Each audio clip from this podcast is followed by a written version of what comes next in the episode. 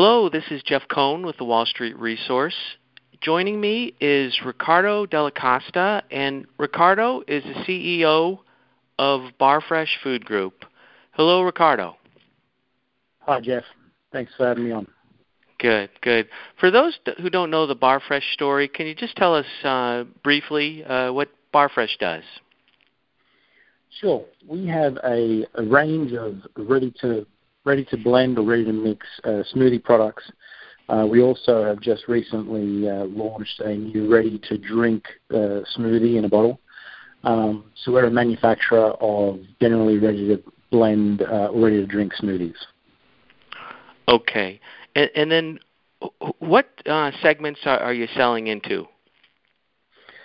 So our main focus has been on the food service channel.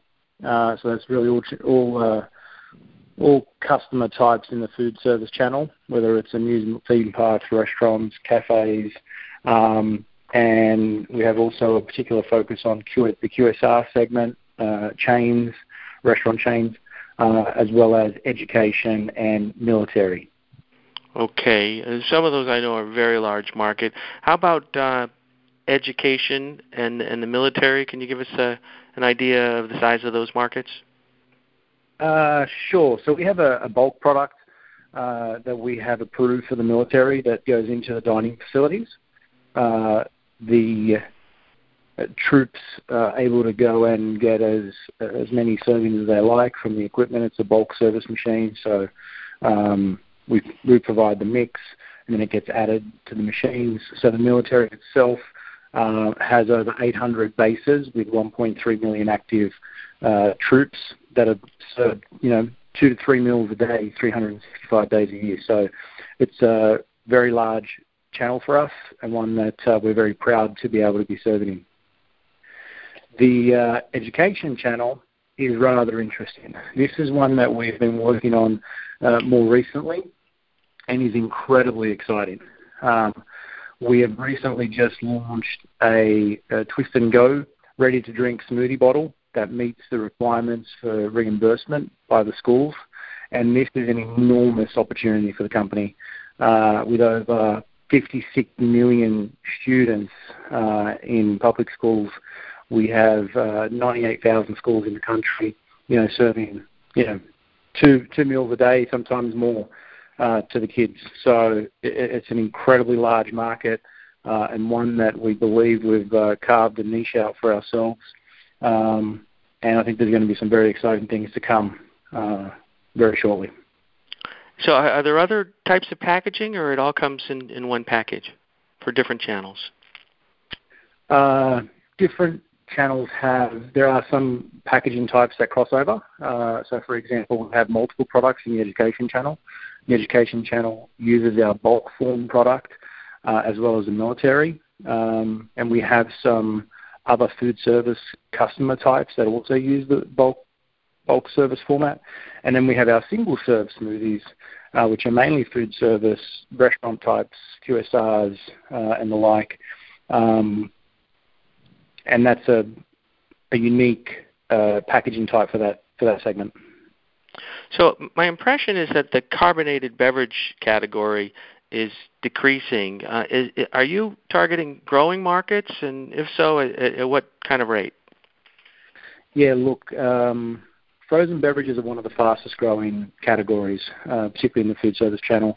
Um, so, you know, people are looking for healthier, better for you product types, and, you know, the delivery system is very important in how consumers can access it, and, and equally important is how operators can provide the product to the customers.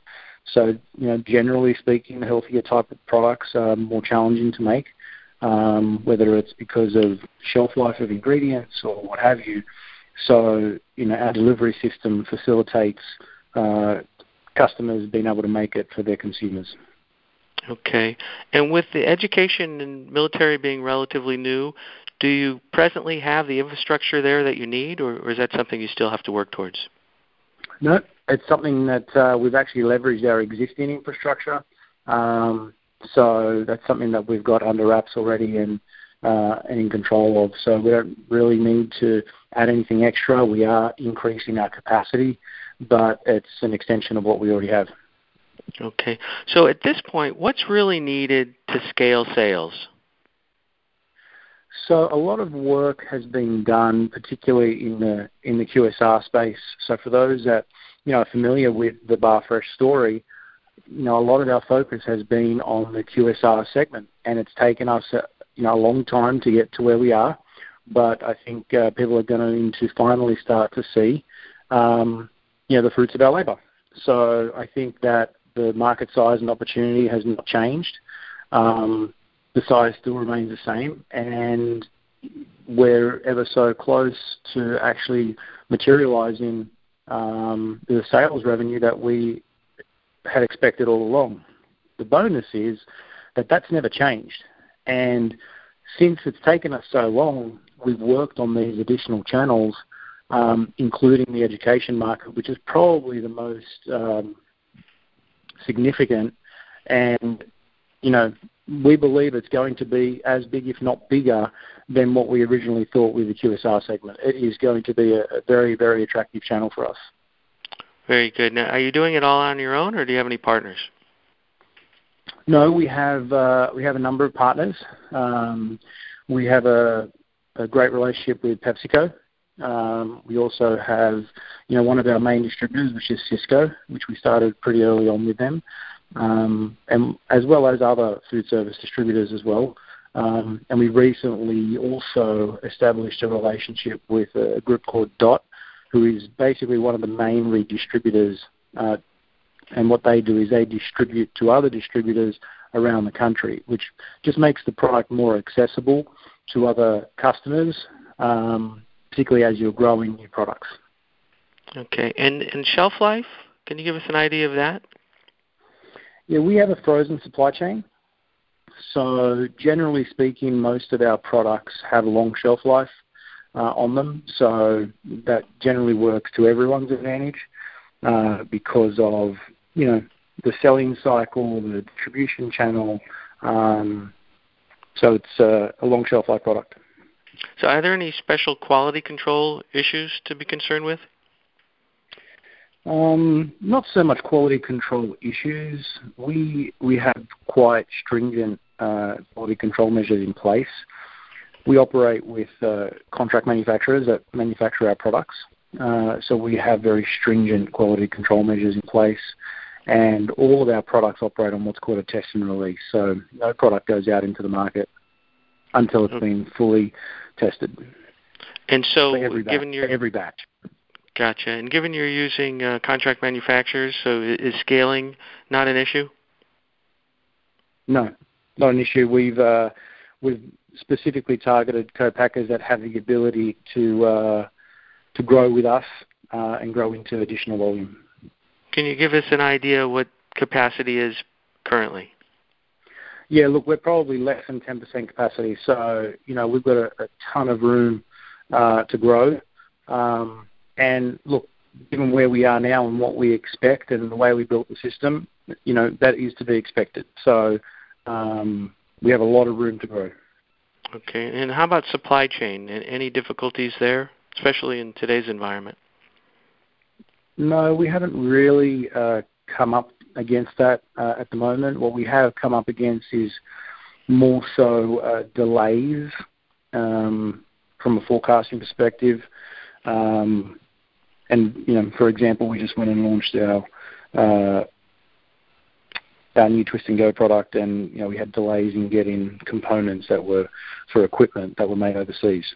So um, we ended up changing suppliers and having to get it locally sourced, uh, which was better in the end anyway. But some of those things uh, have occurred. But on the ingredient side, uh, we haven't really had any real challenges yet. Okay. Has the coronavirus uh, has the coronavirus affected you in any other ways? I mean, the coronavirus has been challenging for everybody uh, across the board. I mean, we we are in, you know, as I described earlier, our main uh, revenue channels are food service.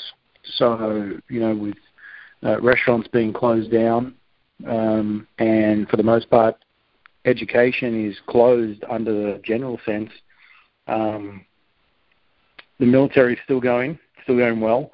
Uh, but you know, with the education channel closed, it's, it has affected us. Um, so we are, however, very fortunate that the timing coincided with when we launched the Twist and Go product, and the Twist and Go product has actually been a source of relief with some of our education customers, where it's made it easier for them to continue serving uh, their students during these challenging times via the remote feeding programs that they're currently feeding them. So, when you say so, feeding programs, uh, I'm sorry if I, if I cut in, but I'm just curious. Um, who, who's the payer for for the drink if it's a feeding program?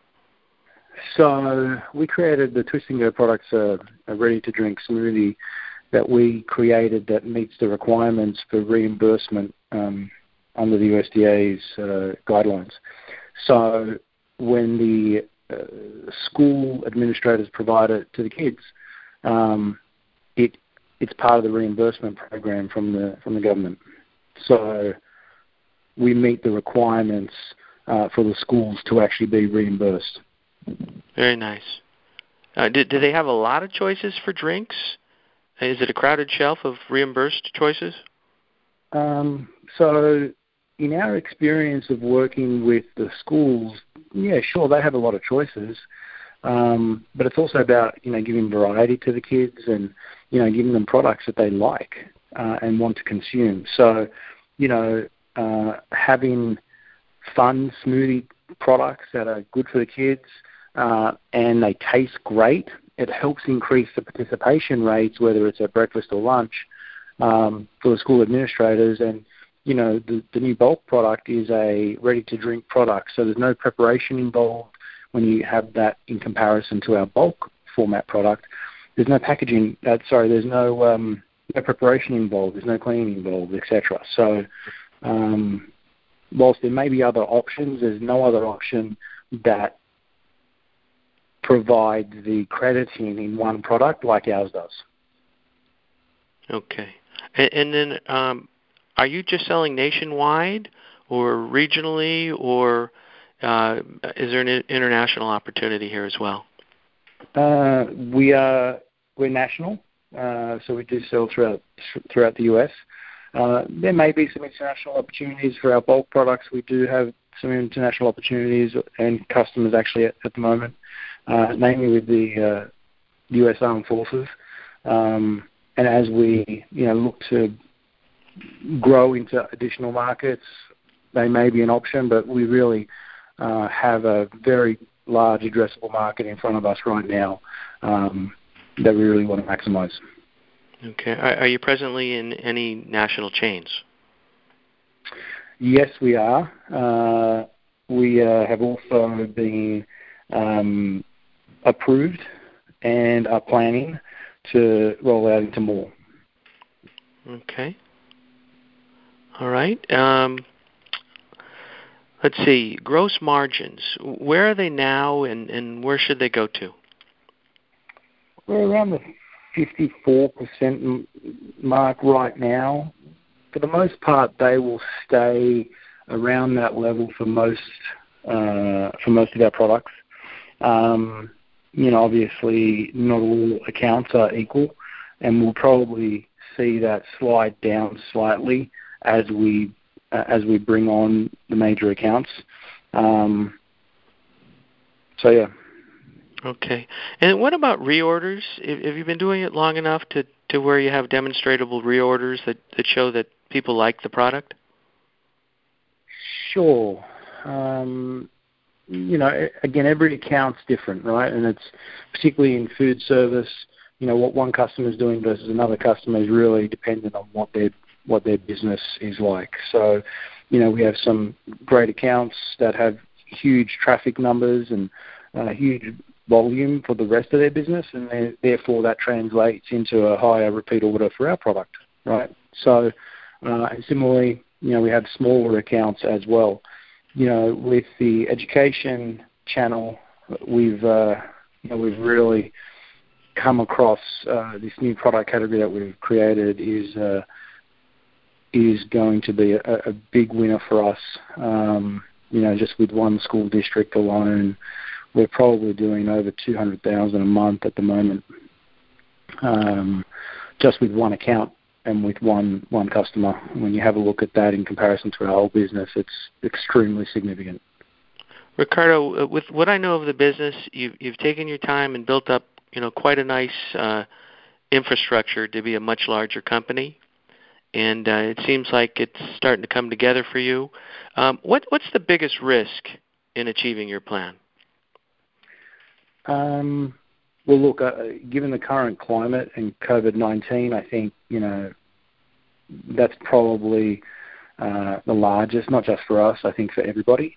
Um, but having said that, I think that we've done a really good job of just continuing to push forward, uh, given, you know, whether it's been the delays that we've had or um, some of the challenges that we've had over the years to get to where we are you know, despite all of that, you know, can we control if things get delayed? I mean, you know, the current environment makes it difficult for everybody, so sure. it's not just us. However, I think that, you know, we've done a, a you know, whether it's our funding, um, our volume, our uh, capacity, um, you know, doing all the testing with our customers, we've done a lot of work to get to where we are now. So we're feeling extremely excited about what's around the corner. Uh, it doesn't matter which which angle you look at, whether it's the, the QSR segment that we've spent so long developing, or whether it's the education channel, or whether it's this new Twist and Go product that we've just developed um, in conjunction with the USDA.